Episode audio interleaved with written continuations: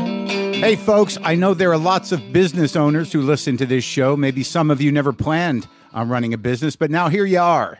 One thing you've always got to keep in mind is how much you're spending on your operating costs. That's one of the first things we had to keep in mind with WTF. And with things costing more today than they did when we started, you want to keep your expenses down. To reduce costs and headaches, be smart and use NetSuite by Oracle, bringing accounting, financial management, inventory, and HR into one platform and one source of truth. Reduce IT costs, cut the costs of maintaining multiple systems, improve efficiency by bringing all your major business processes into one platform, slashing manual tasks and errors. By popular demand, NetSuite has extended its one of a kind flexible financing program for a few more weeks. Head to netsuite.com slash WTF for more. That's netsuite, N E T S U I T E dot com slash WTF. Lock the gate!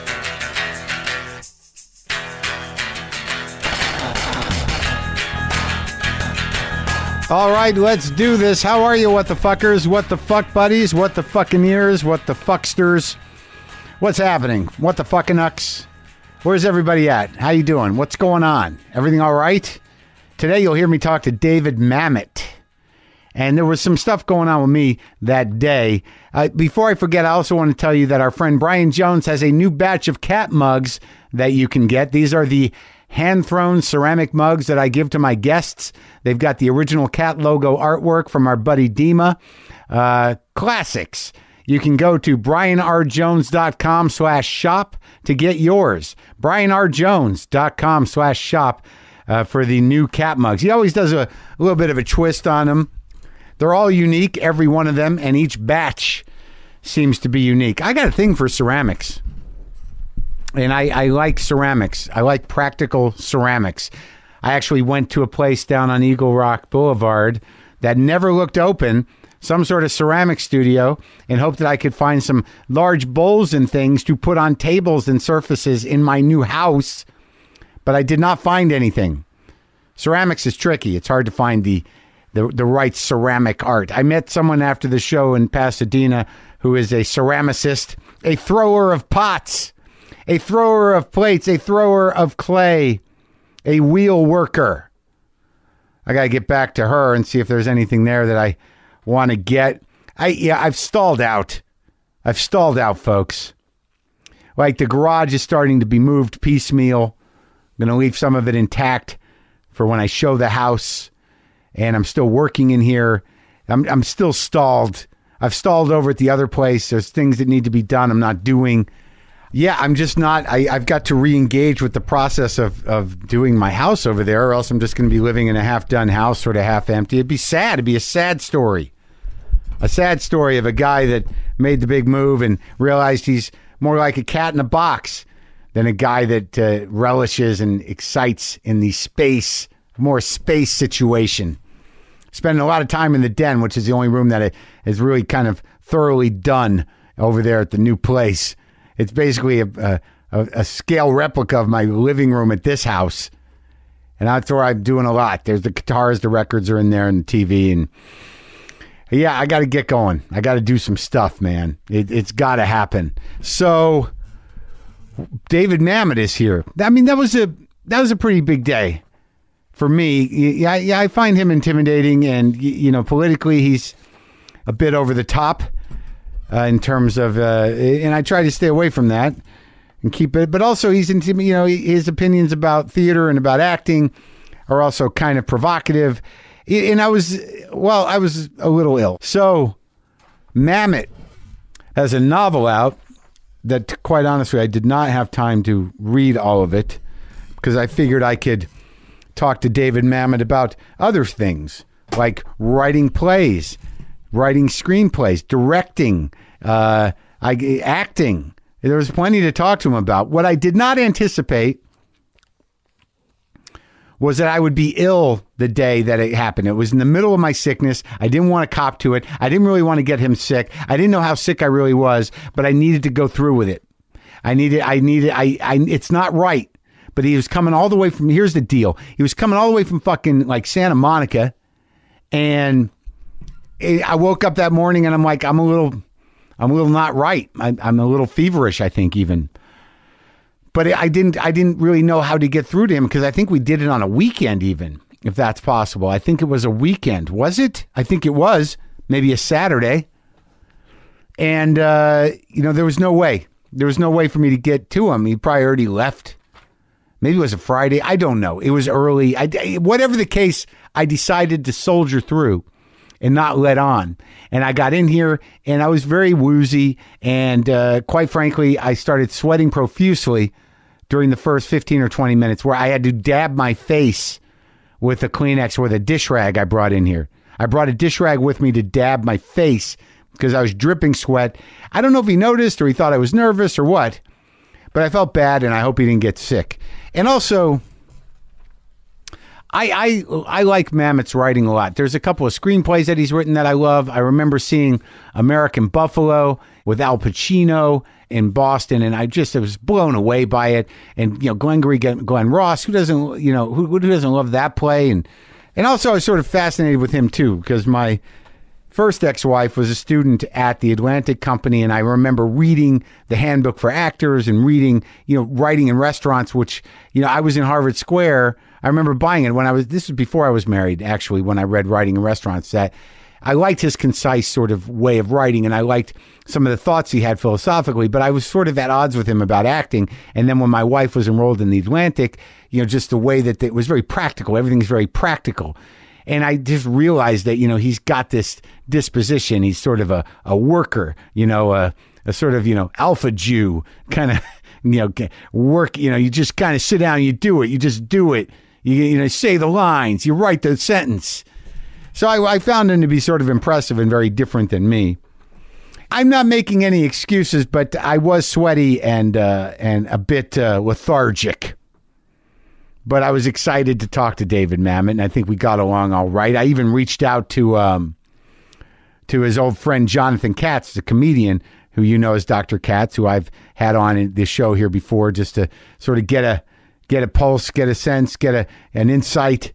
But ultimately, it is what it is, and, and I, I enjoyed talking to David Mamet. So yeah, I just remember, man, going to see that production of Al Pacino in uh, in American Buffalo.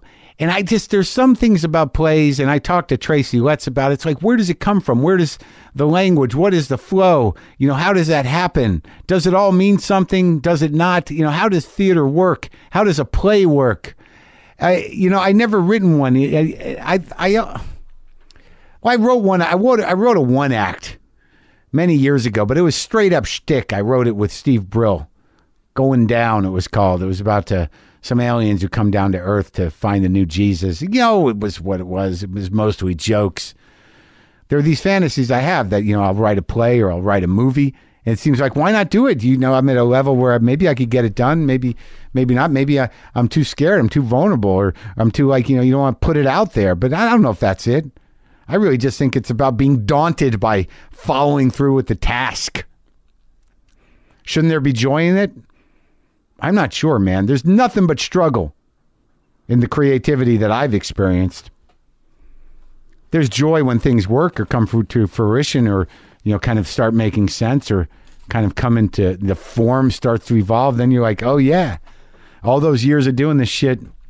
Look at that showing up, showing up in the output. Yeah, I'm going to do it. I'm going to do something. You wait. I'm going to do something. But right now, what I'm going to do is share my conversation with David Mamet with you. His new novel, Chicago, is available now wherever you get books. Sometimes I wish I paid more attention in school, or in some cases, any attention at all. There are probably a lot of things I could have gotten more out of, like literature, and now it's probably not in the cards to go back to school and study the classics. But luckily for us, there's a new podcast called The Foxed Page that dives deep into the best books of all time. This is basically like the best possible college English class, but more relaxed and fun. No pressure of grades or needing to prepare something to say in class. It's only the books you want to read and know about, presented by best-selling author Kimberly Ford. Everything from Cormac McCarthy to Madame Bovary, from classics like Frankenstein to modern hits like Lessons in Chemistry. I love Ireland, but I missed the boat on James Joyce. The Fox page has a three-part series on Dubliners, and that's a pretty great starting point. Want to get the most out of what you read? The Foxed page is for you. Get it now wherever you get your podcasts. Fox.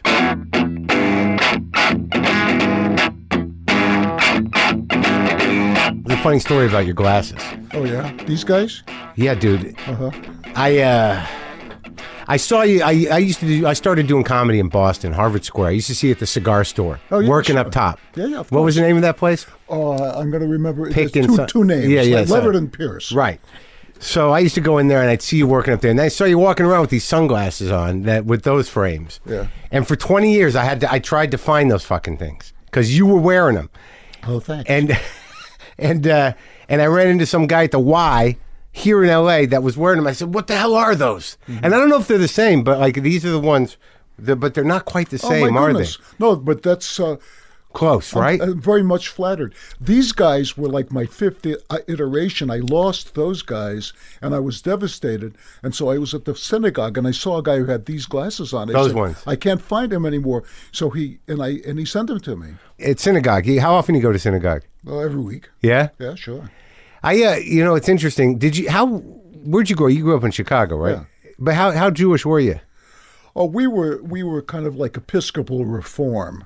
Oh, I mean, it was very uh, it was ex- extraordinary because my grandparents all came from uh, from uh, Poland. Yeah. and my grandmother was came from a little town called Hrubichev, and they were all Orthodox because the Eastern European Jews that's all there was was Right. Orthodox. Right.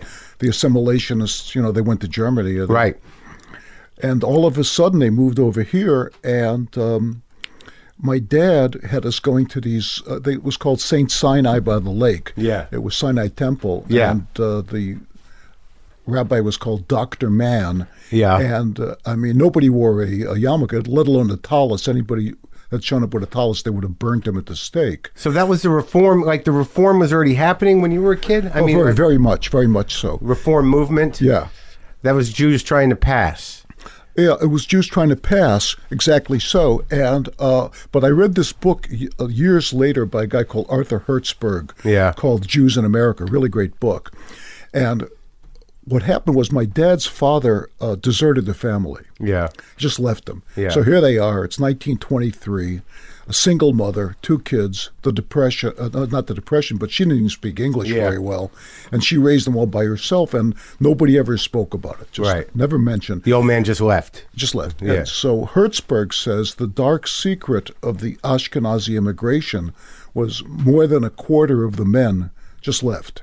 Is that true? Yeah, yeah. So I ask other people, and they say it's a common story, but nobody ever talked about it. So the other thing he says was it was the men who took the kids to the synagogue. It wasn't the women; it was the men. Uh-huh. Right. So the men left. The kids didn't get to the synagogue. So the kids had no, uh, when they came to this country, had no religious upbringing Why'd they leave? I mean, they couldn't stand it. I mean, here they were. You know, they're burdened with a wife and several kids. They it's, they can't make a living. Nobody speaks oh, because English. they're immigrants, right? Yeah. Okay. So and oh, so they were embarrassed. Shame. they shame and and and, and cowardice. I mean, I don't want to indict. You know, though, who knows? In any Yeah, yeah. case, Indict your grandfather. yeah. Yeah, I like. I was uh, uh, at some amusement park, and there's a guy with a sweatshirt. He said, "I'm not a stepfather. I'm a father who stepped up." Uh-huh. And you know, those of us who have uh, kids, you know, it's, sometimes it's it's it's tough. But when you were growing, yeah, like how many kids in your family? You just uh, There was me and my sister, and then we had a couple of step the stepchildren from the various families that we were farmed out to. you know. oh, oh really? Oh yeah, Oh, so you you come from a broken home? oh yeah, it was shattered. Yeah, it was it was interesting. But the other thing, talking about the Ashkenazi g- dads who left, was my parents got divorced in 1958. That didn't that didn't seem to happen in No, it 1958. didn't. Nobody knew. Nobody's. I mean, it must have happened, but nobody ever spoke about Right, it. It was right. a Huge shame. Uh, uh, uh, perhaps even a scandal in, in the Jewish community. So there was that to grow up Yeah, with. but like when wh- like I guess I'm curious because I was brought up, uh, you know, Jewish, uh, conservative Jew, And uh, I know that you made a, uh, you, you know, you changed your, you became more committed Yeah. at some point. Yeah. Uh, what was the catharsis that leads Well, to that? this is a very good question. The cath- catharsis, my wife Rebecca, I got married to Rebecca about ninety-one. right? Yeah. and she Second was- wife. second wife, right? Yeah. and she, I call her my birth wife. Okay, Why is that? Because I'm crazy about her. Oh, good. I don't know what I was doing the first time, but I did it. I got a couple nice kids out of it. Yeah. So anyway, so we and she's so her parents on a a family on one side had been Jewish. Yeah. A couple generations back, but they grew up. Her dad's a physicist. Her mom's a yoga teacher. They grew up kind of nothing in Edinburgh, Scotland. You know, no no religious affiliation, whatever. Sure. So she started questioning me about, oh, we're going to get married, we're going to have a religious ceremony. Sh- And so, coming from a completely assimilationist background, Yeah. you know, and being a red diaper baby, I said, oh, why? She said, well, why not? So we started talking to a wonderful rabbi named Larry Kushner outside of Boston. And uh, he said, okay, uh, Rebecca, you're going to uh, convert immediately. And she said, well, wait a second, isn't it the Jewish tradition, because she reads everything, Yeah. that the rabbi is supposed to pull with one hand and push with the other hand? he said, it may be the Jewish tradition, it's not my tradition. Right. So you're going to convert, you're going to have a Jewish uh, wedding. right. So there So we she converted? yeah. So there we we went on a, a pre-wedding trip. We're in Israel, Yeah. and we were both studying from the. You know, I didn't read any Hebrew at that time, and we're both studying to for So because she was converting, you got involved. yeah, because Right. she went to a whole bunch of classes called, which is a wonderful movement Yeah. called uh, uh, Jews by Choice or or, or uh, Judaism for uh, for uh, people who'd like to convert, Yeah. learn, learn about Judaism. So I go, I started going to these classes with her. I realized I didn't know a thing. Right. And so then we started. Larry Kushner, such a great rabbi, we started going every week. She had her her, her bar mitzvah, she bat mitzvah, she cre- uh, and so Larry Kushner said, you know, you'd be a lot happier if you learned how to read Hebrew. So he said, oh my gosh, you know, it's so difficult. He said, no, it's really simple. Yeah. So we learned how to how to uh, read the Hebrew, and we got really interested in. Uh, in uh, Judaism and in the Torah Uh-huh. and, and in the language. Then we moved out here to Los Angeles, Yeah. and we met a complete genius a guy named uh, Mordechai Findley, who's our, our rabbi now. Yeah. So we're crazy about him. And and did you but you know, as a young man, when you were coming up, did you have a belief in God? I don't know. That's a very good question. I don't know. I think I must have because I started, you know, scratching the surface, and I said, I, don't- I've kind of always understood that God exists. I, I I questioned my own existence. You know, I knew God was there. I questioned whether I was here, and if I was here, why? Yeah. You know. So the next question would be, what what what kind of a God, you know, on an off day would create somebody like me? So that's that was kind of my entry to uh, to religion. To, uh, so that is a classic existential question. I think so. That you know, it's uh, well documented. Yeah. So anyway, so we moved out here, Yeah. and one of the reasons we moved is Larry Kushner left uh, the, his community Sudbury outside of Boston, and we went, oh boo hoo, you know, Yeah. we ain't got our rabbi, so we moved Right. out here, and everybody said, well, okay, there's this shul, there's this shul, that synagogue, th- and then there's this other guy who's an ex-marine and an, and a uh, uh, uh, grew up in Compton in a, in a, in a, in a black neighborhood, Yeah. uh, and he's uh, he's not like anything you've ever met before. Yeah. So he said, "Well, okay, let's check that out." And that's you're at his temple? Yeah. So it is his, his temple. And what is it? It Orthodox, conservative? What No, is he it? calls it kind of uh, uh, ne- n- neo-reformadox, but he's a um, very interesting guy. He's a he's really a Talmud Chacham. He knows all the literature inside out, and. Um, it's, a a lot of Israelis are there. And, Yeah. you know, he, and, and he'll after the uh, the morning study and so forth on on Saturday, he'll a lot of times he'll he'll take them aside and he'll just have a he'll just talk to them in Hebrew. But um, he's uh, a Hasid. Yeah. He- he's trying to figure out. I always say that there's only one question in Yeah. life, right? And The Right. question was formulated by the greatest of all philosophers, uh, Daffy Duck. And the question is, Yeah. Faye, what's going on here anyway? Uh, yeah. In fact, I'm, I came out here to visit you in Lo- Yehovitsville today, and I said, well, I got some time afterward. What's near here that I wouldn't go to regularly? And what'd you find? Forest Lawn Cemetery. Yeah. I thought, well, I should go and visit Mel, Mel Blanc's grave and put a stone on Mel Blanc's grave. Are you going over there? I might. Sure. Why not go to the source? So, so you grow up in in Chicago, and what starts? Wh- where does theater start for you? I mean, where do Well, you? that's a great question. The first thing was my uncle Henry, my dad's brother, Yeah. was one of the two kids came over from Russia. In fact, he was born uh, in Poland. so you're Russian Polish. yeah, Me too. Yeah. From uh, my m- uh, grandmother used to call it uh, Russian Poland, Yeah. wh- which is also known as Volhynia, and it was the Ukraine. You know, so one year would be Russia, next year would be Poland. Right. So on her passport, and on my, my mother's side, on their passports, Yeah. it says Warsaw, Russia, Yeah. and on theirs it says uh, Warsaw, Poland. Kubica, yeah, Uh-huh. Kubica, Russia. So my uncle came back. He was in the army. He was in the he was in the Battle of the Bulge, and he came back and he was an actor and blah blah blah. So he started working for the Chicago Board of Rabbis as their director of entertainment. Imagine that, like Uh-huh. Yiddish theater. no, it was like uh, it was like what they used to call the God Ghetto, right? It was six thirty a.m. on Sunday morning. Uh-huh. Yeah. radio shows and television shows. Oh, really? And so my sister and I didn't have any a- actors, so my sister and I, at age like seven, eight, nine, ten, started doing these shows for him, you know, portraying Jewish children. so, typecasting. Exactly. Yeah. So, okay, so that's where you start show business. yeah, absolutely. I was a, I was a kid actor. Yeah, but what about when uh, uh, you know, as you got older, what what compelled you to uh, to start expressing yourself, like uh, in uh, you know through plays and whatnot? What did, what did you Well, start I- to see I- that how it would work? Well, I think the answer was best given and most conclusively given by Stanislavski, who said that's where the pretty girls are. Yeah, So there That- was that.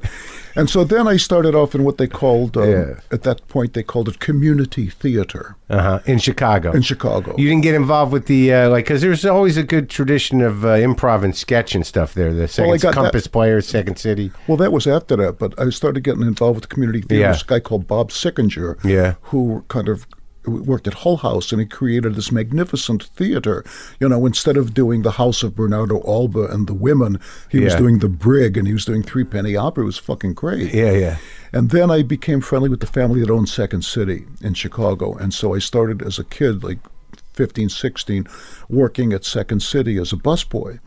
So I'm working at Second City and seeing, you know, three shows a night. Who was there then? Like, at, who- like who was there? Well, you were a kid, Yeah. so like, I'll tell you who's there. It was uh, Peter Boyle, Oh, yeah. David Steinberg, Oh, yeah. Fred Willard, um, uh, Bob Klein, Mina Cole, Judy Grobart, uh, Bill Matthew played the piano, Fred Cass played the piano, um, and I'm going to forget a few, but That they, was- they were great. that was Cr- Robert Klein. uh, Yeah. he was there. It was his, I think it was his first gig. Wow. Yeah. Peter Boyle. So they, and it was uh the same. It was improvisation, comedic improvisation mostly. Yeah, it was comedic improvisation. So what they would do is you know, they would they would uh, a lot of the stuff they'd work up off stage and then come up and so a lot of it was bait and switch they'd say to the audience give us an idea Yeah. and then the audience would say uh, uh, christ sparrow Sure, right. and they'd remember they got a s- sketch that something like that Yeah. but i so i was exposed to the whole idea of a seven minute scene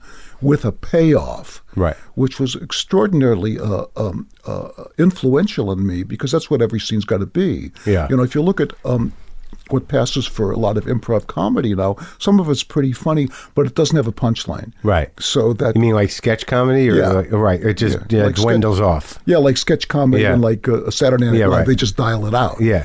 But the, you can't write. But the, what Second City said, they had to have they had to have an out. Yeah.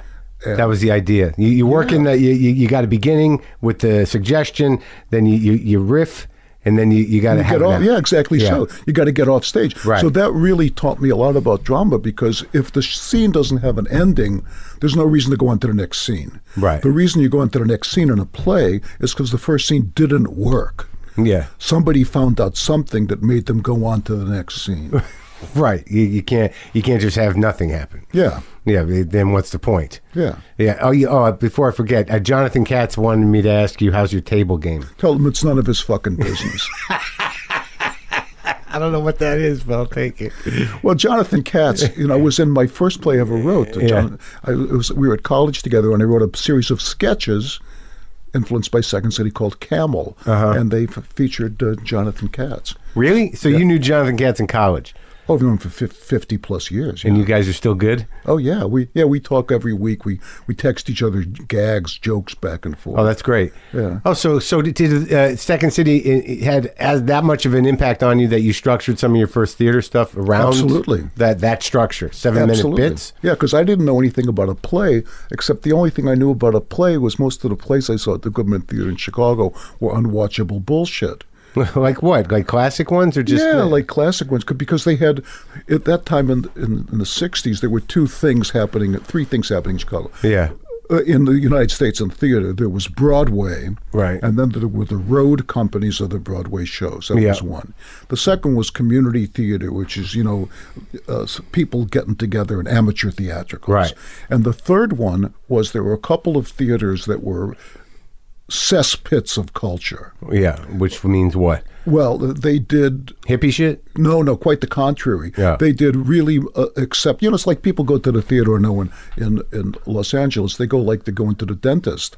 You know, Right, it's, right, it's right. been six months. I really should go. Right, right. Yeah, like, like subscription people. Or, yeah, old so, people. Yeah, so they're like 70 year old gray old Jews Yeah. like myself, Yeah. you know, who come and the guys are looking at their watch and the women are thinking about whatever, you know, they're Yeah. thinking about. It's like a social responsibility. Exactly Yeah, so. yeah. Which is very much, I think, part in the Jewish tradition because I don't think anybody but Jews goes to the theater. Very much in the Jewish tradition of reform. Yeah. Of I'm going to do it. I hate it, but I'm going to do it because it's good for me. I mean, that, but, but there's something to be said for that. I don't think so uh, because because it's my racket. Yeah. Right, that's my racket. I is- get it. uh, What I get a, make a living from doing is keeping the asses in the seats. Yeah. Right. I Yeah. mean, sp- other people could do something else. Like they could put on a play that say, "D- "Do you do you like this play or do you hate black people? Do you Yeah. like this play? You hate gay people? You know, that's a different racket. That's Yeah. not what I do for a living. Right. I mean, I could do it, but it would be wrong. Well, I mean, the, the idea that people go, they force themselves to go to uh, engage in culture because they, they think it's good for them is not a horrible thing. No, I disagree with you. I don't think it's I- a I- horrible thing. I think it's it's it's not a happy thing. Oh, okay. That, fine. You know, yeah. because I tell you, I used to love Robert Heinlein when I was a kid. I read all the science Yeah. fiction, and he wrote Yeah. a book called Double Star about a guy. It's basically a prisoner of Zenda. It's about a guy who's f- pressed into service, portraying the tyrant of a foreign galaxy. To save the world, he's got to be portrayed the tyrant of a foreign galaxy. He's an Yeah. actor Right. in the year three thousand. Yeah. And he says, My dad, he says, he's just talking about his dad is also an actor. He says, My dad could make the audience scream with laughter and weep in the space of 30 seconds. Yeah. So I read that. I'm 12 years old. I think, man, that's what I want to do. and so, so like, okay, so those, that's what theater looked like in Chicago at that time. But there wasn't there also, what year are we talking? We're talking in the early 60s. Okay, so things hadn't broken open yet.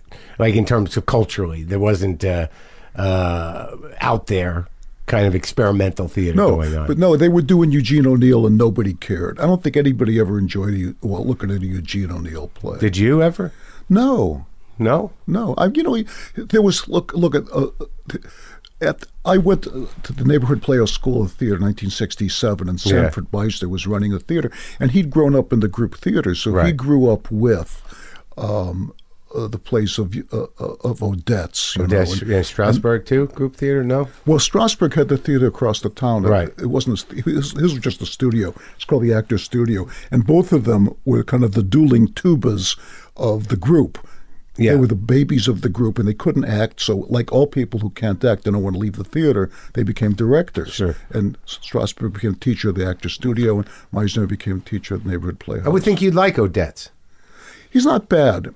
He's not bad. So you, what were you doing over there? You took. Uh, you said you're in sixty. Yeah, so I studied it. So Yeah. we did all these scenes, Yeah. and we did the scenes from the, the plays that had been that Meisner grew up with. You know, Odette's and Elmer Rice, and um, what else did we do? We did Patty Chayefsky. Yeah. and uh, You like him?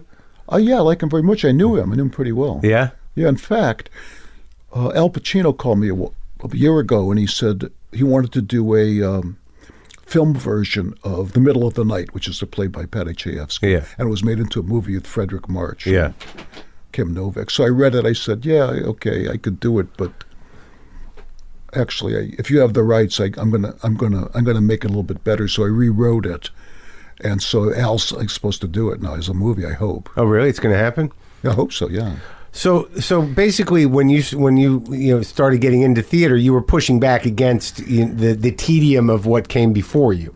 I just I don't know if I was pushing back against it. It's just I could I'm sure you're the same. I could I could do anything in the world except be bored. Right. I could not fucking stand being bored. I never opened a school book in my life. Right. You could have said the Nazis are going to kill your mom. I wouldn't have opened that fucking school book. I just could not stand being bored. So when I found something that was exciting, being in the theater Yeah. and having fun and making stuff up, that was I think it's like honey I'm home. Well, I just think it's interesting that ki- you came out of really out of comedic structure, improv structure. Yeah. that that it was about those beats and about you know get you know the efficiency of it came from you know watching Second City in a way. Exactly so, and so I've been doing a lot of thinking about it because you know when you you that's the, that's the reason it's you, you sh- you shouldn't go to school to learn to learn anything about drama because you're not going to because the only way you can learn about drama is from a paying audience. Right. You know if they it, it, so you because- you consider yourself you you- you need to make entertaining things. Yeah, exactly so. Because if it's not entertained, I mean, that's the only thing theater is good for is to entertain people. It doesn't change the world. But but but what, but see but some people want to have that belief. I mean, some people there there's an idea that that theater has a place in culture that that facilitates change and and and, and g- moves the dialogue f- further along, which I think you would agree with that part. Uh, no, No. I completely disagree. And those people who think that are lying. Yeah. And here's how we know. Right? Here's how they know. Yeah, when yeah. they get done and they come out of a theater Yeah. and they've nodded along and they say, Yes, it's really true. It changed my life. Right. I guess people with cancer have rights too. Right. Then they go home. Yeah. And what do they put on on the television? I don't know. Kiss, kiss, bang, bang. Uh-huh. Right? They don't put on uh, the story. Uh, they don't put on stories about about moderately interesting things happening to moderately flawed people. They put on something which is exciting or funny. Right. You know, people tell me of the, you know, about the poetry in the New Yorker. Yeah. They love the poetry in the New Yorker. Some people. Yeah. So I say, oh, that's great. Quote me one line. Yeah. They can't do it. Right. There's nothing there. They like saying they love the poetry in the New Yorker. Right. But that mu- well that, they can like it and and not Of course. remember it. No, right. absolutely not. You know, you have to remember poetry if Hell you like yes. it. Yeah. Yeah. Of, of course. If you can't quote me one line, From a poem in the New Yorker. yeah, that then you how, just read two days ago, what the fuck are we talking about? How did it have an impact on you then? it didn't. Right. Yeah. It just went in. Yeah, sure. Made you feel What it- better. yeah, that's And then- right. What what it is, it's a it's a it's a codependent relationship, right? Of somebody who can't read with somebody who can't write. Yeah. So when y- when you started writing the the plays that made you famous, you know the ear- the early ones, like uh, what was your intention was solely to entertain? Absolutely. Because here's the thing. Yeah. Well, I had my own theater company, I think it's 21, 22 years old, me and Billy Macy and Steve Schechter and Patty Cox. In Chicago, well, first we started out in Vermont, we moved to Chicago. And the Atlantic. no, that was before the Atlantic. It was Yeah. called the St. Nicholas Theater Company. And when you're sitting in the back of the room, if the people aren't entertained, you're you you you you're like a little feral creature. Right. The mo- the the, the one billionth of a second of lack of a, attention, Yeah. you feel like a blow on the top of the head. And if you wrote a funny line and they don't laugh, that line's not funny. Yeah. So and if the people aren't entertained, Yeah. you got to go back to driving a cab next week. So that that'll teach you pretty quick, you know, because you can't s- you c- you can sink with your good ideas, but if you'd rather succeed, you better learn how to entertain people. When you started the theater company, were you aware of you know wait, what was going on in other theater companies? Of course, I mean this was back in the '70s. I came back to Chicago, and the reason and the guy called Stuart Gordon was had something called the Organic Theater Yeah. that had in it uh, uh, uh, Dennis Franz and uh, Jack Wallace and John Hurd and Andre Deshoues. It was a spectacular co- company full of, uh, uh, and they were doing brand new plays, and they invented Stewart and was the director and invented this the sui generis. uh, he- He got kicked out of the University of Chicago because they were doing Peter Pan as a kids theater, but all the actors were naked. Yeah. So he was so he was there, and Yeah. uh, a guy named Jim Shiflett was over at the the Body Politic, and across Yeah. the street they were they were doing a play called Grease that just opened in a garage. Yeah. And for some, some, I think what happened in Chicago was the um, fire laws that have been extraordinarily s- strict. Yeah. Because there was a terrible, terrible fire in Chicago. I think it was 1910 Iroquois Theater fire. Everybody burned to death. And so, at, finally, in the 70s, they relaxed the fire laws sufficiently that little th- these little theaters just sprang up, and we all worked with each other. So y'all knew each other and you're Oh, watching yeah. each other's work. Absolutely. Well, that and was Steppenwolf wasn't around yet. Steppenwolf was just just a little bit later. Laurie Metcalf was one of the, of course, one of the stars of Steppenwolf. Actually, started working for us in, you know, in, in the office, and then She's great. I talked oh, to her in She's here. marvelous. Oh, what an I actress. just I just did this play with her a couple of years ago called November. Oh yeah. and uh, uh, and Malkovich and, and Gary Sinise and those guys. were- Yeah. Just came down when we left our theater space. Me and Billy Macy, Steppenwolf took over our space. Oh yeah. Yeah, so they're just a couple of years younger than we are. What is it about Chicago that because like if you really think like even mentioning uh, Dennis Franz and John Hurd, and then you talk ab- and then you think about Steppenwolf, and then you think about the type of work that you do. There's an there's that there's a, an aggressive, persistent kind of you know not angry but just sort of a vibe to these to those theaters. I think so. Yeah, yeah, yeah. What do, what do you think that is? what is it about Chicago? My dad always used to say, Chicago's a working man's town. Yeah. He said, New York is the biggest hick town in the world. Yeah. Which, uh, compared to Chicago, it's true. the biggest hick town? Yeah. In terms of oh, what just people passing through? No, no, the locals, they'll fucking believe anything. I mean, Jesus Christ, some guy gave $5 million to Cristo Yeah. to wrap the trees in Central Park in red plastic. Yeah. I mean, give me a break. that wouldn't happen in Chicago. I don't think so. So it was just uh, so you think that it just comes from the the kind of uh, no bullshit working class nature of Chicago. It might. I mean, also, if you look at it, the literary tradition of the 20th century America is all Chicagoan. Everybody came out of Chicago. I don't know why. I mean, to name but a few Hemingway, Willa Cather, Dreiser, Richard Wright, Nella Larson. Uh, they all came out of Chicago, and then later on, uh, Philip Roth and Malamud and uh, and uh, uh, and Saul Bellow. They were Chicago. Yeah, Philip Roth was Chicago. I thought it was New Jersey. No, no. Later on, he was, but he wrote his first novel Ah. about the life in Hyde Park. Yeah, yeah, Called yeah. The Letting Go. He's a Chicagoan. You like him? I do. Yeah, He's funny, right? Yeah. Did you read Sabbath Theater? I did. Yeah, That's a good I one. actually knew that guy who he wrote it. I've forgotten his. I think his name was Bill Baird. That he wrote the puppet puppet guy. Oh, that was a real guy. Oh, yeah. yeah. So you your new novel Chicago is called Chicago, and this is like it seems like it's the first uh, first time you've been back to this era of Chicago since the Untouchables. That's true. Yeah. Yeah.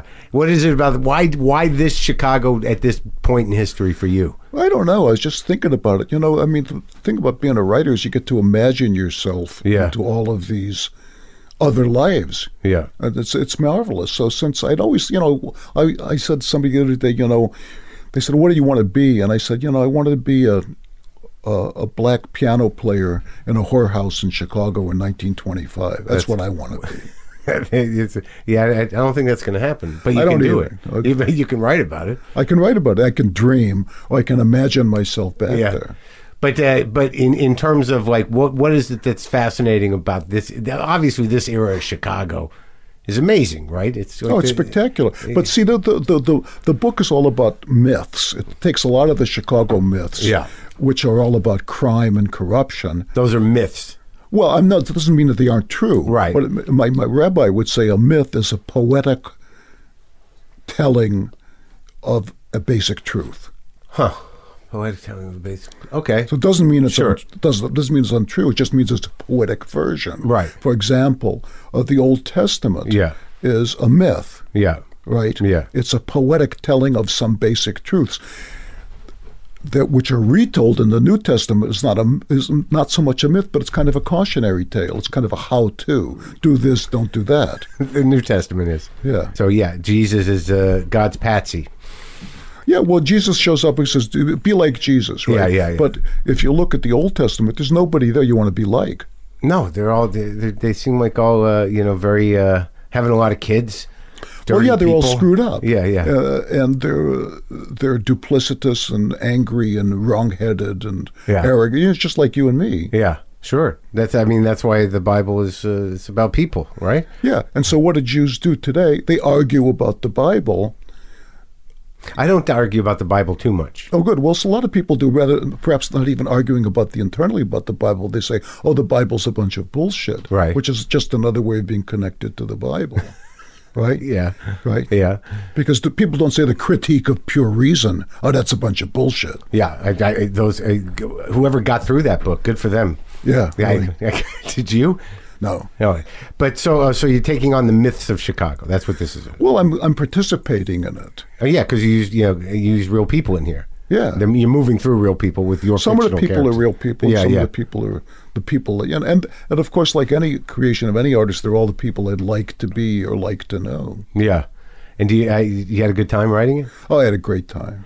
You just do you not uh, do you just not stop writing? Is that how you work? I mean, it doesn't matter. You don't know exactly what you're going to write, or or you decide to write a novel, or what? Did this could, did, did this start as a novel?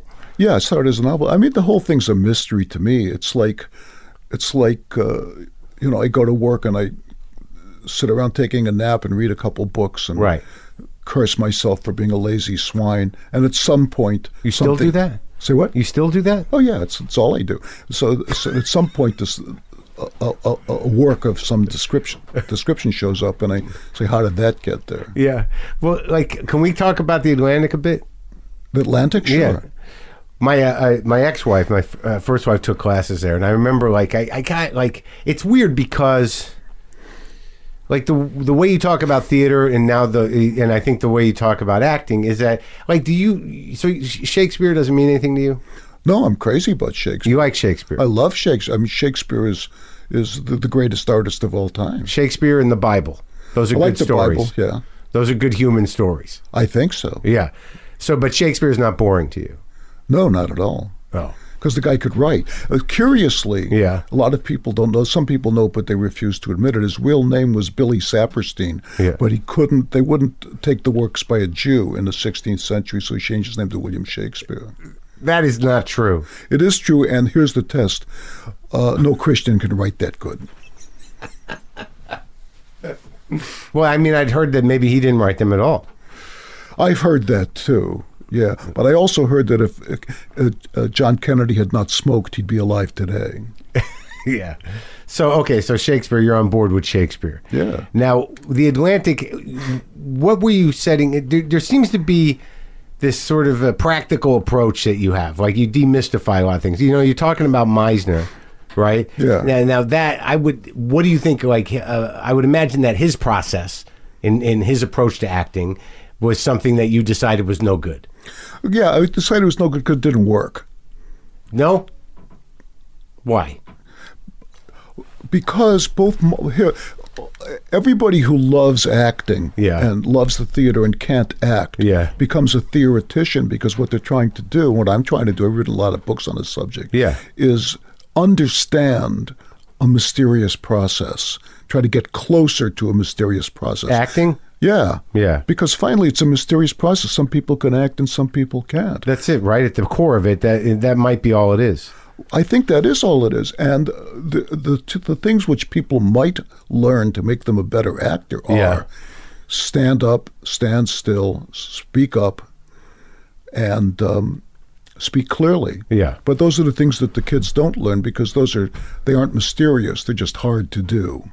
So you, th- again, that's uh, practical information. Yeah. You're not sitting there doing you know repetitions and colors and It's a bunch of bullshit because finally, no nobody can do. Stanislavski said he said no actor can do anything more um, intricate than go over there and open the window. Yeah. because no no human can do anything more intricate. You say to a human, become more in touch with yourself. yeah, The fuck does that mean? yeah. I don't know. Nobody knows. And uh, peop men of my generation were driven nuts by women saying, uh, "Re- "Respect my feelings." It doesn't mean anything. You know, you can make a you, you, one can respond to a legitimate request if the legitimate request is capable of being fulfilled. For example, Like be specific. well, you have to be specific. You know, Yeah. say, I, I don't understand what you mean when you say respect my feelings. Say, Yeah. well, I don't like it when you don't do the dishes. Well, then the then the request would be, would you please do the dishes? Yeah. right? Rather than respect my feelings, because it puts us at, at at the level of one remove. So when you say to the actor, think about what happened in your childhood, how can you think about what happened in your childhood and play the scene with the other guy? Right. So I got all that nonsense beaten out of me by Second City. Yeah. Oh, really? Yeah, because they didn't go through all this process. They say, okay, here's what we're going to do. You're a cabbage, right? And I'm a cleaver. Okay, Yeah. on stage. Yeah. W- w- w- So the whole idea of preparation is nonsense. You don't have to prepare. And I said that uh, that at one point that the, the rehearsal process is all a process of a waste of time. The actors spend four weeks pretending they don't understand the play. Yeah. And the act, the director spends five weeks pretending he does. Yeah. When in effect, as we all know who've done summer stock, you got one week to put the play on from a dead stop. You learn the lines, you put the fucking play on. Yeah. H- Is the play going to be better for rehearsing it for an additional three weeks? No, it's going to be worse because what you're rehearsing in the rehearsal process is an approach to the material. So why is it going to be worse? Because what you're rehearsing is indecision. Oh, I see. So you- you're trying, but i- i- can't that process be uh, an act of deciding? No, there's nothing to decide. The decisions have all been taken by the act by the author. That- So that's it. So the, the, it's there. The lines are there. The story Yeah, is what there. didn't you understand? I mean, you know, you read the play, you understood the play when you when you read it. right. But isn't there a different? Aren't there many approaches to a scene or a line? I don't think so. I think the approach to the scene line is say the fucking thing. Yeah. you know, and you I've worked with all the greatest actors in the world. You have. yeah, and that's what they do. Yeah. You don't have to interpret. People say, "Who'd you like to interpret your work?" I say, "I don't want anyone to interpret my work. I'd like them to perform it." So, but but when I read uh, writing in restaurants, and when I uh, you know I, when I read her, uh, she brought her book, the Atlantic books home. Yeah. You know, that it seemed to be that that you know this is just you know just say the fucking line, right? Yeah. Right. So so on some level though, not everybody can be an actor That's true. so so the the school is the school and this is the process but either you can do it or you can't really like your process the atlantic process of of of you know s- you know where you're standing say the line you know th- that's it it doesn't mean that you anyone can act No, no, no. Very few people can act. okay Absolutely so. Yeah. Like some people can just say the line, and it sounds like me playing Chopin. Some people can just say the line, it sounds like Glenn Gould playing Chopin. Right. Because that's Glenn Gould. right so so basically acting is a is either you have the natural talent or you don't Well, you have to have a natural talent, and the talent can be de- de- de- developed or discovered through doing it. One of the, but it can't be developed or discovered if you're not actually doing it, which means performing for an audience. Yeah. Because the lessons that you learn in school are lessons of subservience. You say, "Let me please the teacher," right? Yeah. I have to understand the teacher's uh, way of doing things, and if I. Uh, m- my test of success or failure will be if the teacher says good boy or good girl. Yeah. Right? But the test of an audience is not mitigated through philosophy. It's immediate. They laughed, they didn't laugh. They were paying attention, they didn't pay attention. Yeah. I lost their attention because I moved on that line. Oh, you learned you learned that? I missed the gag because I moved on my laugh line. Right. I'm never going to do that again. Right. When you write, is is part of your process? Uh, do you do you do you uh, will you put, run it in front of a crowd and then change it? No, God, no. So once the thing is written, it's written. Well, well, I uh, that's a good question. Well, what I do is I, I write the best I can. I say this is perfect, and I put it in front of an audience and say, no, it's a piece of shit. Yeah. and I and I rewrite it until. Oh, so you do workshop it to some degree, or you make changes. well, no, no, I don't workshop. I just put the play on. Right. You know. But you'll change it. Oh yeah, if it doesn't work, I'll change it. Yeah. I mean, because as I said before, I'm kind of harping on this. I actually do it for a living. I know. You know, it does. It's just like it's it's it's saying it's just like saying someone has a wonderful idea of retail, Uh-huh. and they've studied the retail placement, how dif- uh, difficult it is to learn how to place things in the store so that you're creating an experience. And da da da. But if you own the store and the people aren't buying the T-shirt, Yeah. you're not going to sync with that theory. You're going to take the fucking T-shirts and put them in the back and try something else. Yeah. But so when you do those kind of plays, you don't. You just. Uh, h- how do you run them? I, I mean, how do you you you uh, you put them up uh, as you can't put them up on Broadway. You can't put. You just put them up in a small theater and No, see I what put happens. them up on Broadway. What the hell? In for a penny, in for a why not? Just have some fun. and and then rewrite it. Sure. if you have to? Of course. I mean, the rewrites are, are, are prob- in most cases are not going to be major. Right. Sometimes they are. Yeah. But in most cases they're going to be they're going to be minor. I saw Pacino do American Buffalo in Boston, Oh yeah, long time ago. Yeah. right? Yeah. That was crazy. Yeah. He's great. So, w- the, in terms of the school, uh, it's still going, right? Oh yeah. Yeah. And William, you you know you go way back with William Macy. Yeah. Go back to like 1971. How did you guys? So, did, what was the process of putting the, the, the Atlantic system together? That's a very good question. I met Macy. I was actually his teacher. I'm cou- about three years older than he. is. We were at the school called Goddard College in Vermont, this hippy dippy sippy school, and he was my my student. I got hi- hired as an instructor. Were you a hippy dippy hippy? guy? Uh, kind of. I was on, you know, I, I just I couldn't smoke dope because it made me crazy. and, Yeah. Uh, I hadn't yet uh, developed a fondness for alcohol, and uh, so I hang out with Johnny Katz and played a lot of ping pong. Yeah. Played a lot of poker. Yeah. And put on plays. Um, You still smoke cigars? No, I gave I gave that up because of boxing, but uh, but I guess now you can get Cuban cigars, huh? I don't know if you can. Yeah, you can always get them. It just uh, depends you got- where. you got to have a guy. So and, exactly. So uh, Macy was my student, and Yeah. then we we went to Chi- what did we do? We were in in New York. We were working in. Then we went to Chicago. Macy Yeah. and I went to Chicago and From found- Vermont? From Yeah. Vermont, and Yeah. founded the St. Nicholas Company, and we kind of went our separate ways. Ended up in New York, and all the acting schools, but probably all schools, are for the, the benefit of the teachers and administrators, you know. And if they can fool the students long enough, then the teachers and administrators can buy a summer house. That's so that's what they do. So anyway, Macy and I are in New York. We're broke, so we say, well, okay, well, what, what can we do? Let's. um I know. We'll teach acting. Yeah. So we went to this uh, uh, woman who But was not. But was it was the was the idea uh, I, as a racket, or or you actually had a concept? Well, I mean, as George Bernard Shaw, you know, said, every every profession is conspiracy against the laity.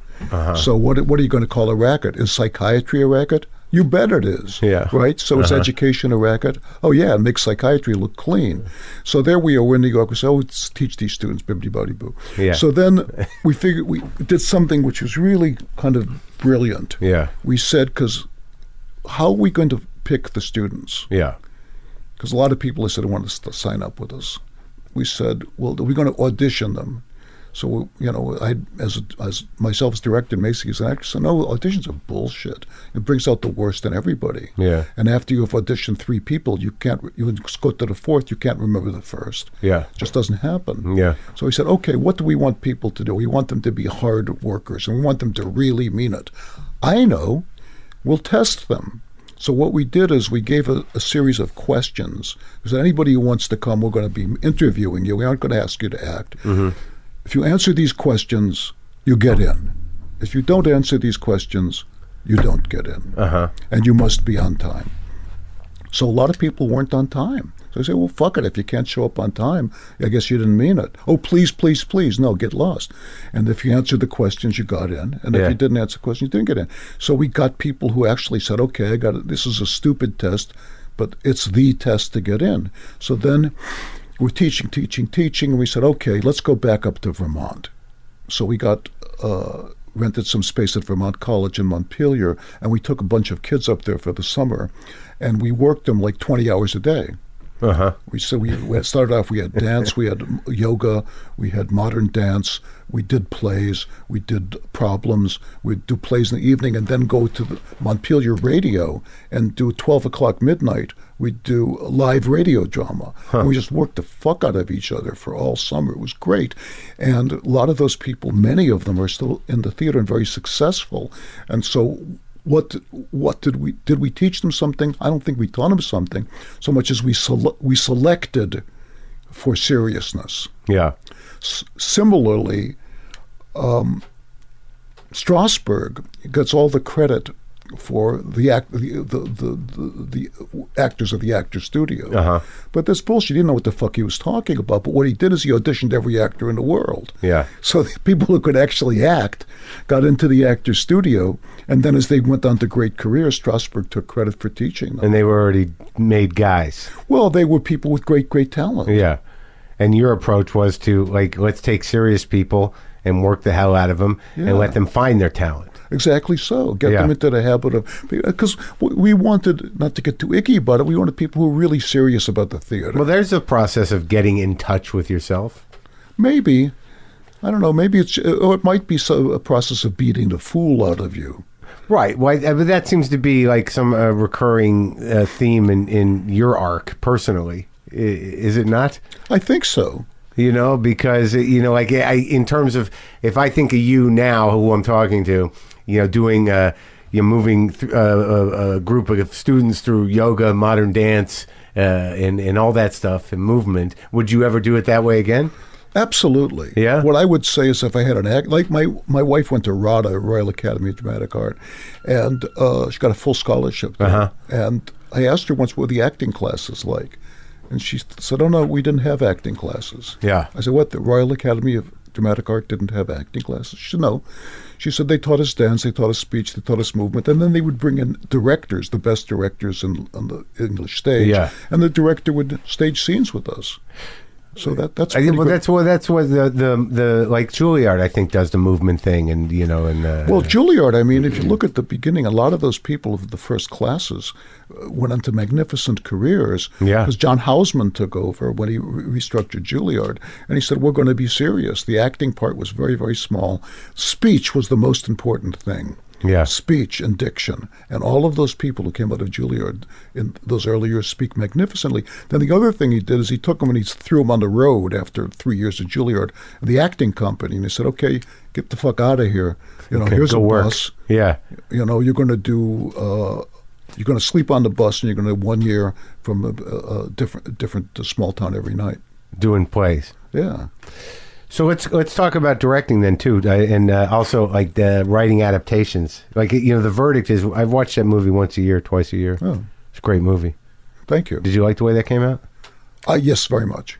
And what you, you wrote that was an adaptation. It was a book Yeah. by a guy called Barry Reed. Yeah. And I only met Barry Reed once. We, it was at a um, uh, screening of the Yeah. verdict. And some Sid Lumet was screening it in New York.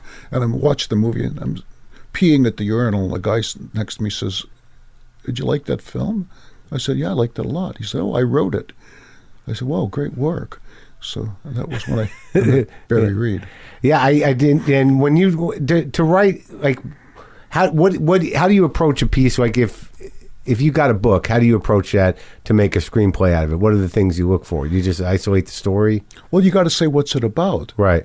because the, the, the- the novel's a very, very different form. A novel is basically an epic form. Right. You can get away with a novel with a, a lot of scenes on more or less the same theme. Yeah. Perfectly good novel, but Yeah. a movie's all about plot. Right. It's all about what happens next. That all that's all it is. So when you make a movie, what you have to do is throw out everything that's not. You have to determine what the plot is, who wants what, who's the hero, what happens if he doesn't get it. And I, I said to people I used to write a lot of movies. I said, "Here's my deal. Yeah. You're going to pay me a fortune. I'm going to do the best work I know how, and you're going to hate it." Uh, And that proved to be true. It did. oh yeah, generally, yeah. They hated it. Oh, they always hate it. Yeah, And not, not usually they hate it because they say, "Where's the scene where he talks about his love for the kitten?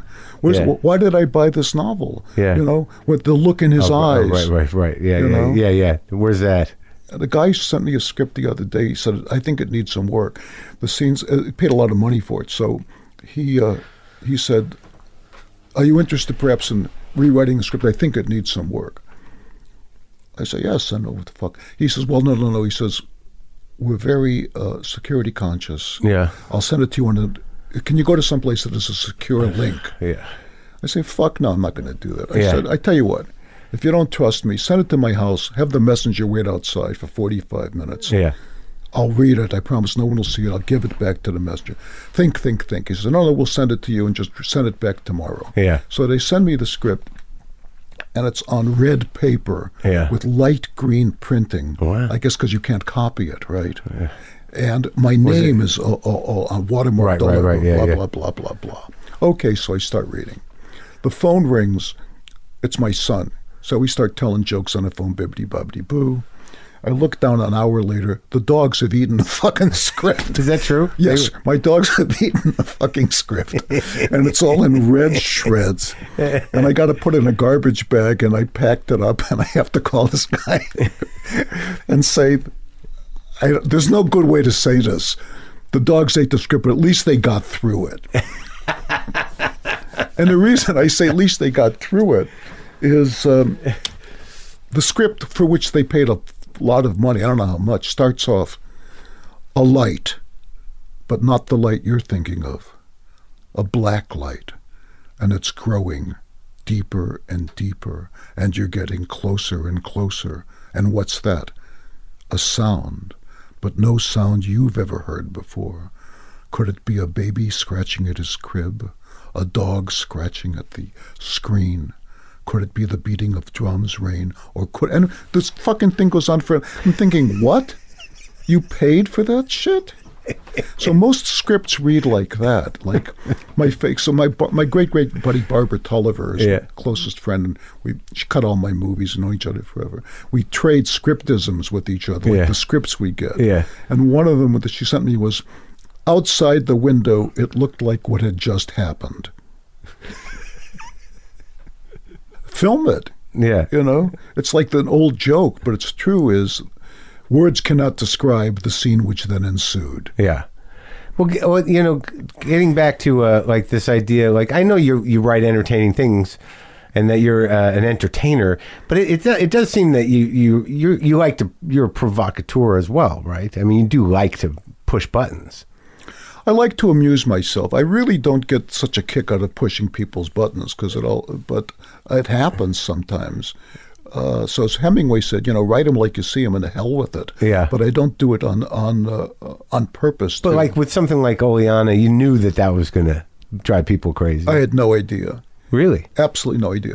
I, uh had a friend, who- we were in Vermont or something like that, and the friend was a teacher in Vermont, and he came over for dinner one night, and I said, "What's, you seem- what's on your mind?" He said, "Well, he said I, this woman in my class Yeah. had a counselor, a woman counselor, and the woman in the class said something to the counselor." And the counselor brought me up on charges of sexual something or other who knows, impropriety. He said the woman went to the counselor and said, knock it off. The woman's parents went to the counselor and said, knock it off. Then I went to the school and said, and he said, I'm going to lose my job. So I started thinking about this. Well, I said, can that be true? I, who, what did I know? So I made up this play. So the first performance of the play was at the Hasty Pudding Club in at Harvard, in Harvard Square. And after we had some uh, uh, young people up from Brown. My I think my brother was at school then at Brown, and um, this theater class. And afterward, I thought, wow, this is great. It was Billy Macy and Rebecca Pigeon. I thought, this is fucking great. And so, this first p- thing I ever heard about the play was this young woman from the theater class says, Don't you think it's politically irresponsible to do this play? And I was stunned because it never occurred to me that a play. Any play could be, quote, politically irresponsible, that it was the point, the purpose of drama to be politically responsible. And P.S., who the fuck was in charge of what was politically responsible? But Responsible to what? So I was stunned. And then we did it in New York, and people would scream. Literally every night, did people scream back at the stage? And every night there were fights after the play in the audience g- on the verge of the physical, generally men and women taking one side or the other, but the sides differed every night. And then one night, uh, Mary McCann, who replaced Rebecca, was coming off stage out of the artist uh, artist entrance, and she got s- punched by an audience because it drove people crazy. Yeah. just drove people crazy. Right. And you had no idea it would do that. No idea. How, how, how could you know, I guess? Well, because you know, my good friend Billy Saperstein, you know, wrote under the name of Shakespeare Yeah. in uh, Hamlet. Hamlet says to uh, Horatio, he says, I, I, I have heard that guilty creatures sitting at a play may be so moved to blah blah blah that they lose their fucking mind. So I read that, you know, and I thought, yeah, okay, but but not really. Yeah. But I, I saw it. I saw it every night. was that the first time you saw that? Yeah, it was great. Yeah. Did, did what happened with the, did that kind of stuff happen with race as well? interesting. No, race was. I mean, it was just. It was all in the press about race because I loved doing race, man. I loved it. It was the biggest percentage of African Americans in the Broadway theater of all time. Yeah, because people say, you know, we need to have a dialogue about race, but what that means is shut the fuck up. Right? How so? Well, because nobody wants to have a dialogue about race because it's too much. It's too much of a what? What are the di- we're having a dialogue about race? It's called America. Yeah. Right. So to me, the dialogue about race is the commercials at the Olympics. Because if you look at them, it's it's stunning. Every commercial, everyone. If there's a black person, there's a white person. If there's a white person, there's a black person. The large percentage of the couples in the commercials are mixed race. Yeah, that I've noticed that lately. Yeah, because that's the country. Uh, uh, uh, California is more than 20% of, of, of, of uh, marriages are mixed race. So the dialogue about race is not that people learn, because, Yeah. you know, being people, we know that people don't learn, but that people die. Yeah. And a new generation has a different view of race. How are you feeling about where the country's going now? Well, the country's always going down the tubes. Yeah. I mean, that's, that's, that's what it is. That's that's the great I mean, experiment. that's the definition of a, you know, you got to read Gibbon, you know, Decline and Fall of the American Empire, of the Roman Empire. That's what a country does, is, Yeah. is it falls apart. So the question is not why is it falling apart, but what, what is residually keeping it together? And the answer is uh, the Constitution and the culture. Yeah. And the culture, the culture evolves. Yeah. And there you have it. Are, are you? Uh, uh, do you feel? Uh, what's What's exciting right now? Well, the, the exciting thing to me is the Ford commercial. Yeah. Because there was the Ford had a series is doing a series of commercials, and it's the first time there are commercials featuring a guy in a yarmulke. Yeah. And it's stunning. I mean, especially you know I was born two years after the Holocaust. You know Yeah. and um, my grandparents all came over from the old country. Everybody who stayed there was either killed by Hitler or Stalin. And here's a guy in a yarmulke, but he's a young father. He's not a, a, a diety diety schmuck Jew, Yeah. you know, which is what we grew up with. Yeah. And anybody a yarmulke is a fucking fool. Uh-huh. He's an actual serious Jew. In the Ford commercial. And the Ford commercials. And when I was a kid, Jews did not buy Fords. No Jew ever bought a Ford because Ford was the world's greatest anti-Semite, Right. A committed anti-Semite, Right. And so now Ford is coming around, and uh, there's a guy in a yarmulke, and nobody says anything about it, which is to me the the real uh, uh, telltale of a cultural change is that it's unremarkable. that's good. Yeah, So let me ask you another thing about what what do you I was trying to think about how to how to how to frame it in terms of story and stuff, but like what is it about conspiracy minded uh you, you know the the the sort of um appeal of uh pseudo history and conspiracy thinking at this point in time and, and any point in time because these stories that you know sort of you know manifest on the far right and and and sort of you know grab hold I mean, th- this is something. This is a human condition thing, right? The the the sort of locking on to those stories that almost i- i- in a in a religious way to explain things, even though they seem to be clearly crazy. Well, it's not just the right; it's the left too. Sure, it's, sure. It's the, Yeah, right, it's I- the human condition. Right. It's like people say, "Oh, how can you, um how can you believe in religion when so many bad things have been done in the name of religion?" Yeah. Well, the bad things done in the name of religion were done by bad people. Right. It's not that religion is bad. You know, it's that people are fucking bad. Yeah. And it's not it's not that the right or the left is bad. It's that people are bad. We're all crazy, and w- and we love to have something to hate. Yeah, and but, but isn't it? Doesn't it strike you? Uh, d- do you do you have any sense of this this this nebulousness of of, of established truth? Like uh, yeah, maybe that's not maybe I'm not saying it right. That that there's some there seems to be some sort of shifting to where everything's untethered and and we don't you know we're not getting a sense of what that truth is culturally. Well, yes, I, I mean, but but uh, you know, they say that uh, n- uh, every dem- the, the, demo the great democracies don't uh, they aren't overcome; they commit suicide. You know, because at some point, the the because the, idea of freedom and the idea of responsibility are always warring on the right and the left, and o- over time, and in each of us at every moment. So the question is, what's true? I was listening to my good friend Dennis Prager today on the radio, and he was having the time of his life because he just came across this study by some guy for the American Academy of Pediatrics about how to treat children on the beach. They should not walk on sand. They should not st- dig in the sand. They should wear shoes of that are ventilated and have hard toes to forgive them, get them, blah blah blah. And they should not go in the water with and blah blah blah. And so he's saying, it occurred to him years ago that anything which says studies show is either obvious or bullshit. So he said, how he said, how does this uh, stack up to our experience? So when we put ourselves in the in the frame of, uh, of mind of being uh, philosophical, taking an overview, things look complex, and because they're complex, they create. Uh, anxiety, and because they're anxiety, they create resentment and anger. But on the other hand, if we're simply walking down to the f- supermarket, we get along pretty well with each other. Right. I mean, it's a, it's a magnificent country. It's the best country in the history of the world. Well, you seem to be able to uh, uh, compartmentalize uh, your your political and religious and creative lives. in- Yeah. in your well, life. you know what? uh, uh, well, here's what I think. It's like you go to the dentist, right? The dentist gives you laughing gas and Yeah. they give you blah blah blah. Yeah. You're in a s- you're in a different state. You're in an altered state. Your Right. Your um, resistance is down.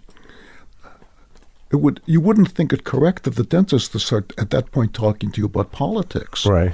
Say, listen, since I have you in my chair and since I have this instrument I just gave you laughing gas, I'm going to tell you some stuff that I th- you think you may, dentist, you may know that, but this is not the place. Yeah. So that's how I feel about the theater. I Yeah. may have very, very strong political beliefs, but the theater is not, you didn't come to the theater to hear my political beliefs. You came to the theater whether you know it or not. I know it to have a good time, and that's my job. Ricky Jay.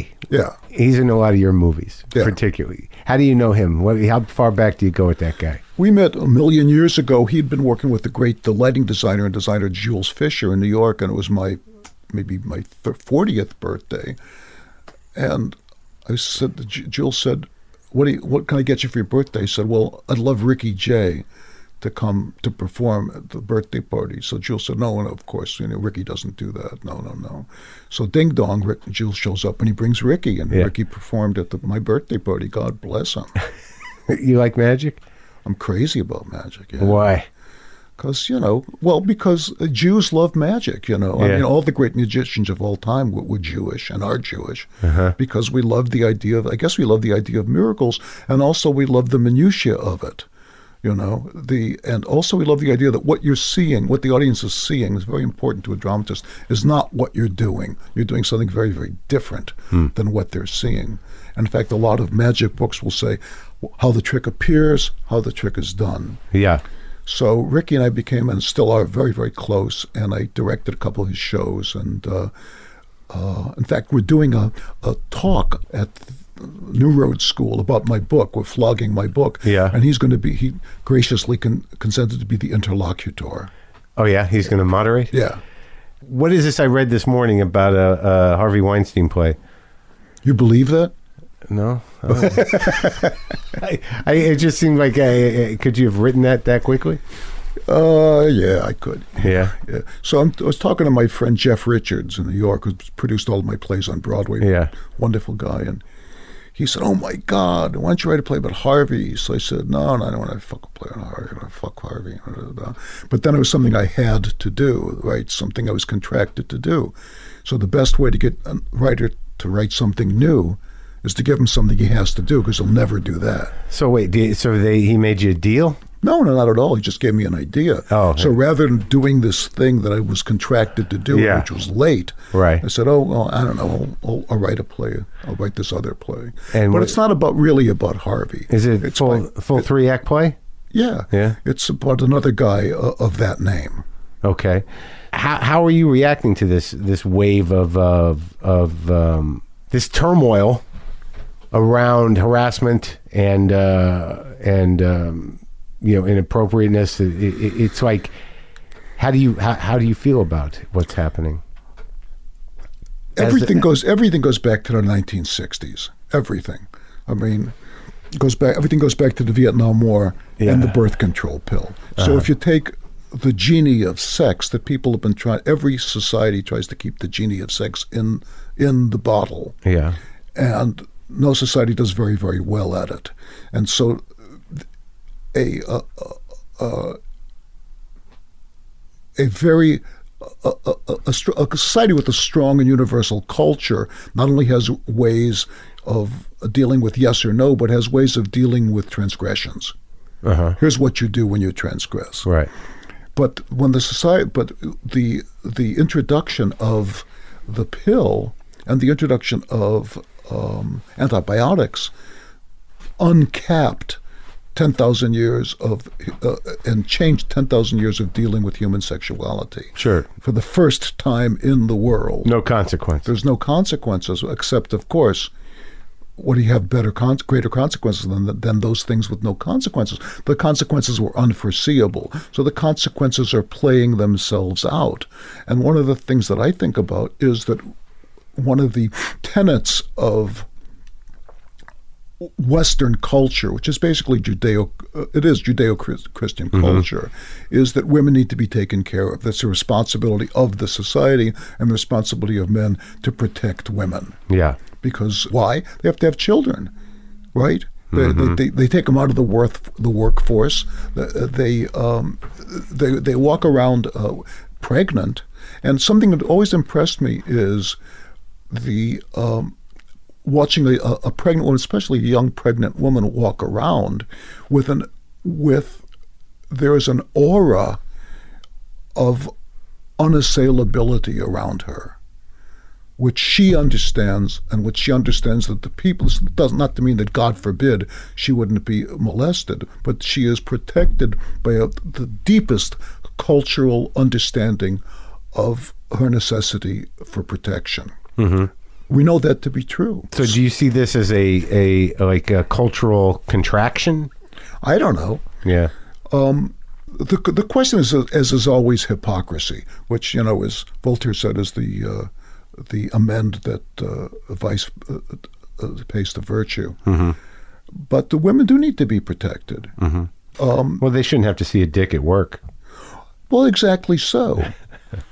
I mean, exactly so. I mean, on the other hand, so if we're going to, so we're going through a period of, that's somewhat of the terror, because the other the, the other greatest change since the '60s is the computer age, where there's there's instant communication, which in, so, in certain ways puts everybody on the same page, in other ways destroys the individual cultures. Like I wrote a lot in my book, where the, takes place a lot of it takes place in a black whorehouse in Chicago, where the, the madam is explaining to this guy why the Irish need their daughter to marry an Irishman. Yeah. And so the guy says, "Oh, of course, so that, that she'll carry on the traditions of the Irish family." And the horse says, "No, it's so she won't come home, right?" And So Yeah. the Irish share this tradition of in uh, this culture. Here is the amount of times you, my son-in-law, are capable of cheating on your wife, past which we're going to beat you up. Here's the amount of times you're capable of hitting me up for a loan. Blah blah blah, bibbity bobbity boo. Yeah. You married her, you keep her. So I, there, there's a certain amount of that which has gone away. I mean, who knows? When I was a kid, we used to have these marriage ceremonies saying, "I vow to respect your space." Well, what the fuck does that mean? What was that? Oh, that was when kids st- started writing their own marriage ceremonies. Right. Right. I vow to respect your space. You have a, is that it's is, is that uh, that seems uh, uh, that, that that that that means nothing to you. Doesn't mean it means nothing to anybody. what does it mean? How do you know when you're respecting somebody's space or not? You say I vow not to cheat on you. Okay, I can tell. Yeah. I vow to vow to I vow to uh, uh, have sex with you whenever you want. Okay, Right. I can tell. Right. I vow to pay the bills. I can tell. Yeah. I vow to respect your space. Doesn't mean it, it, you can't. Um, you can't. Uh, It's like it's like shitty poetry. What's dreadful, I was talking to my sister when she was married to somebody. I say, What's the problem? Your marriage falling apart. She says, Yeah, he doesn't respect my needs. Uh, you, what needs are those? The needs to be respected. Respected about what? Respected about my uh, my vision. Res- vision for what? But fucking what? You know? Yeah. Did you get down to it? I think, uh, no. no. But, you know, as they used to say in the prisons, give it a name. Yeah. You know, give it a name. Yeah. My rabbi's just come out with a new book, and one of the things is the ten contrarian ru- w- rules for marriage. One of them is don't share your feelings. Yeah. I thought that's genius. Because if we say what, we need to share our feelings, well, you don't say we need to share our feelings of love for each other because you're doing it anyway. Yeah. So what, what feelings is it that you say that I need to share? My feelings of resentment or disappointment. Yeah. Well, it's this idea from the '60s. I can't keep those things in. But that's he says, and he's correct. That's one of the secrets of a good marriage. Keep it in. Yeah. Shut up. Yeah. you know, what I mean? you know, just uh, suck it up. Well, yeah, absolutely so. Yeah, I mean, a- after a certain amount of time, yeah, I think as a, as you get older, you realize that, anyways, right? Some people do, but some people go wire to wire. You know, Yeah. What does that mean? they just think wire to wire. They're just fucking stupid. You know, and so what I'm trying to do myself is not to be one of them. Yeah. So I mean, one of the nice things about getting older is you say, well, th- that was dumb. Yeah. Right. Right. Oh, okay. And also, like, uh, and then one of the nice things about getting older is uh, certain things don't mean as much as they used to, Yeah, right? uh, absolutely so. Yeah. Yeah. How do you feel about show business these days? Well, you know, it's it's it's it's it's a shithole as always. I said to somebody the other day, I'm thinking of moving t- to D.C. from California. for? so I c- so I can be betrayed by a better class of people. Yeah, are they Jesus are Christ! they a better class of people?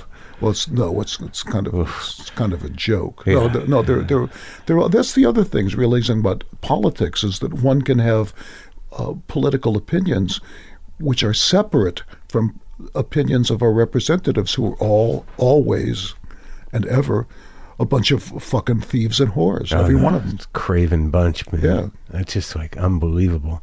I like, every day I just sort of like, where do these people come from? How do you decide that for a life? I know. Yeah. Right? Yeah. It's just like, what is wrong with these fucking guys? These, these are liars. Yeah. Yeah. Well, if you think about it, you know, I, I sold carpet for a living over to telephone for a while, and I was, uh, and I sold land for a living over to telephone for a while. I was very bad at it because in order to be a, a good salesman, Yeah. you have to have no conscience. Right. Well, you, you have to the the it's all about the hustle, right? Well, yeah, because because you have to put you have to make someone do something that you know is against their best interest. Right. That's how you you're a great car salesman. So the two things that you either have to have no conscience or you have to d- develop um, a protective contempt. Uh-huh. A protective contempt. Yeah. Yeah, All these yeah. fucking these stupid people. So if you think right. of politicians, I mean everything they say is a lie, but every once in a while they have to come back and lie to the people. And then they see half the people say, Oh fuck you, go to hell and the other half are waving balloons and shouting, Yay, yay, yay. Yeah. So of course they have contempt for the you know, it's like they're playing poker, we're the chips. That's Yeah. it.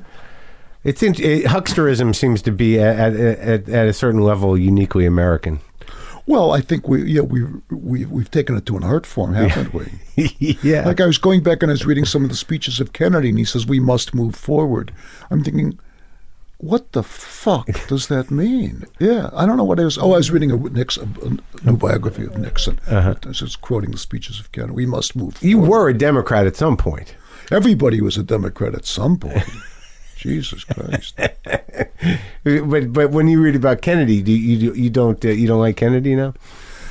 No, and my dad, who was a uh, uh, immigrant kid and a staunch Democrat and Yeah. a labor lawyer, he didn't like Kennedy, and if this is the first time. In, and I mean, you know, Kennedy was. Um, God bless him. They're a bad lot, Yeah. you know. And you know, I mean, say here's a guy, and he's got the Pulitzer Prize for a book he didn't write, and he's fucking a Russian spy. And then when he got done with that, he's fucking the, the girlfriend of the head of the mafia, and And and Marilyn Monroe. and Marilyn Monroe. Well, okay, and then doing business with it. You know, he was he's a pretty dirty guy. He Right. Came, he came from that other thing that um, you know, as corrupt as we Jews may or may not be. I mean, it's got nothing on those on those Boston Irish.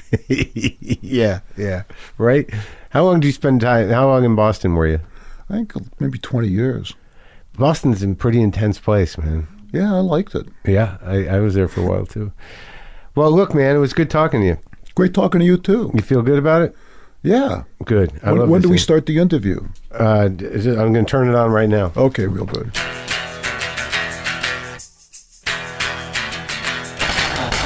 Okay, well, that was me sweating through an interview with David Mamet. I hope you enjoyed that. You can pick up David's new novel, Chicago, wherever you get books. And speaking of books, if you want a signed copy of Waiting for the Punch, Words to Live By from the WTF podcast, you can get one at podswag.com slash punch. That's P-O-D-S-W-A-G dot com slash punch. Okay? Uh, I'll, I'll play some simple guitar. I'm not going to fucking, you know, I'm not going to make myself crazy with it.